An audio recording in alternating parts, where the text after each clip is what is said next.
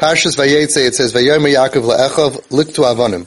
Yaakov told his brothers to go ahead and gather the stones. Rashi says, le'echav heim banov. It's talking about his children. Shahay le'achim migashim l'tzara. They were his, bro- his brothers for a tzara or for milchama. Yechiel Jacobson from Eretz Yisrael is a brilliant mechanech, and he asks, okay, fine, he decided to call his children brothers, but why just now, all of a sudden here, did he decide to call his children brothers? Until now, he called them children, and now all of a sudden he calls them brothers. So he says like this, what happened here? Lavan came running, Lavan came and he said, and you left me and you didn't let me kiss my children, you didn't let me kiss my grandchildren. They're my kids, they're my family, I want to kiss my kids. He says, if the guy is coming and wants to kiss your kids, the guy will kiss deine Kinder, it's time to get off your high horse and don't be a father anymore. You say, come my brothers, we're together, we're one. A lot of things change when we realize that there's people out there that are trying to grab our kids out. They want to have a chavershaft. And some parents are still you know, I'm the father and I have to sit here and I have to serve first and you have to have kibbud av. It's all fine and dandy, but not when you're in a battle over a soul.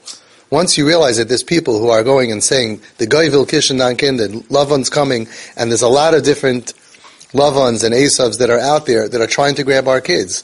At that point, you got to get off your high horse. That's what Yaakov said, come my brothers. And he treated them like brothers. And that's what we're finding today. A lot of the Svarim are telling us, a lot of the tzaddikim are saying, that the whole idea of being on top of kids, right, changed. Whatever someone, Rav Gamliel Rabinovich told someone in our group, he said, remember, today if the luchos would be given, it was a kabed as bincha vespitecha. You gotta honor your son and your daughter. So the guy thought he was joking. When he left, he said, remember, honor your daughter and your son. That's the way it works today. Rabbi Gamliel Rabinovich said, he said, I could be made that most of the time, many times that the kids who go off, it's because the parents were not machabed their children the way that they should have. So you see that there's a change in the Gedolim's eyes also. We're living in a time where kids can pop off, kids can get schlepped away by all kinds of terrible things. And the idea is. You stop with being that, that, that holy father that everyone has to stand up on. Those were the days. It doesn't exist anymore today. And stop asking for kovod that you're not going to get anyway. Right now you got to get off the horse, become a brother. Become a brother. Give him that brotherly love.